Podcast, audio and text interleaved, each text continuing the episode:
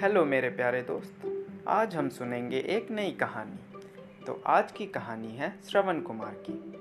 श्रवण कुमार एक पौराणिक पात्र हैं, जिन्हें आज भी माता पिता के भक्ति के लिए जाना जाता है।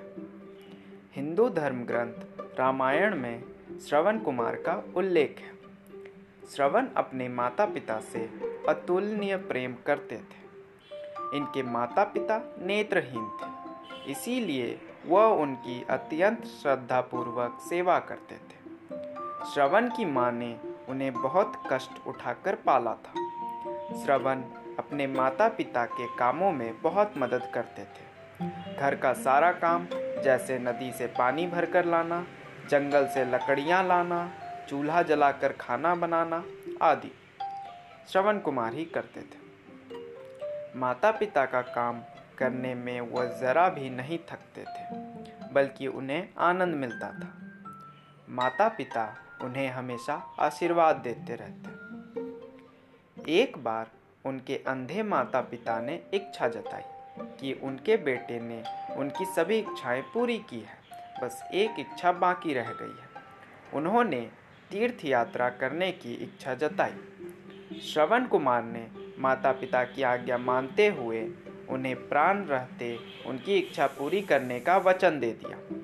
कंधे पर कावर लेकर और उसमें दोनों को बैठाकर वह तीर्थ यात्रा करने निकल पड़े। श्रवण अपने माता पिता को कई तीर्थ स्थानों जैसे गया, काशी, प्रयाग आदि लेकर गए और उन्हें तीर्थ के बारे में सारी बातें सुनाते रहे। एक दिन श्रवण माता पिता के साथ अयोध्या के समीप जंगल में पहुँचे, जहाँ रात्रि के समय वह विश्राम कर रहे थे। उनकी माता को प्यास लगने पर वह पास ही बैठती नदी से पानी लाने चले गए। श्रवण कुमार पानी लेने के लिए अपना लोटा लेकर सरयू तट पर गए। उस समय अयोध्या के राजा दशरथ थे। राजा दशरथ को शिकार खेलने का बहुत शौक था। वे रात में भी जंगल में शिकार खेलने चले जाते थे। क्योंकि उन्हें शब्द भेदी बाण चलाने में महारत हासिल थी। पावस ऋतु में सैया काल वे धनुष बाण लेकर सरयू के किनारे गए। उसी समय वहाँ पर श्रवण अपने माता पिता के लिए जल भरने आए हुए थे। राजा रात के समय जल पीने के लिए आए किसी वन्य पशु का शिकार करना चाहते थे। अचानक पानी की कुछ आवाज़ सुनकर उन्हें लगा कि कोई वन्य पशु पानी पीने आया है, जबकि श्रवण ने जल भरने के लिए कमंडल को पानी में डुबोया था।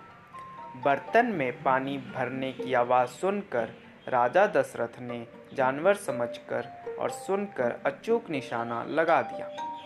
आवाज़ के आधार पर उन्होंने तीर मारा, जो श्रवण के सीने में जा लगा। श्रवण के मुँह से निकला, आह! राजा तीर चलाने के बाद सरयू तट पर शिकार को लेने गए तो उन्हें अपनी भूल का एहसास हुआ। उनसे अनजाने में अपराध हो गया। उन्होंने श्रवण से क्षमा मांगते हुए कहा, मुझे क्षमा करना भाई, यह अपराध मैंने अनजाने में कर दिया है। बताइए, मैं आपके लिए क्या कर सकता हूँ?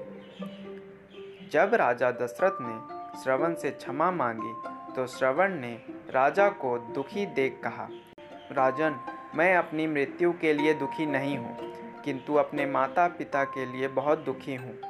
मैं अपने अंधे माता पिता को तीर्थ यात्रा पूरी तरह नहीं करवा पाऊँगा।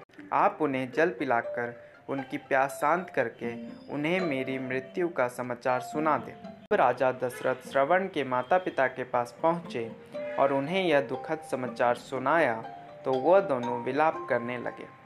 बूढ़े माता पिता ने राजा दशरथ को उनसे उनके बेटे को छीनने के अपराध में श्राप दे डाला। उन्होंने श्राप दिया कि, जा राजा, तू भी हमारी ही तरह पुत्र वियोग में तड़प कर प्राण त्याग करेगा। इसी कारणवश राजा दशरथ को भी पुत्र वियोग सहना पड़ा था। रामचंद्र जी के चौदह साल के वनवास के वियोग को वह सह नहीं सके और उन्होंने पुत्र वियोग में अपने प्राण त्याग दिए। आशा करता हूँ कि आपको ये कहानी पसंद आई होगी। और अगर आप मुझे सपोर्ट करना चाहते हैं कि मैं और भी ऐसी कहानियाँ बनाते रहूँ, ऐसे तो बनाते ही रहूँगा। बट अगर मुझे आप सपोर्ट करना चाहते हैं तो डिस्क्रिप्शन में जो फ़र्स्ट लिंक होगा, उससे आप मुझे कुछ भी पे कर सकते हो, जितना आपको अच्छा लगे।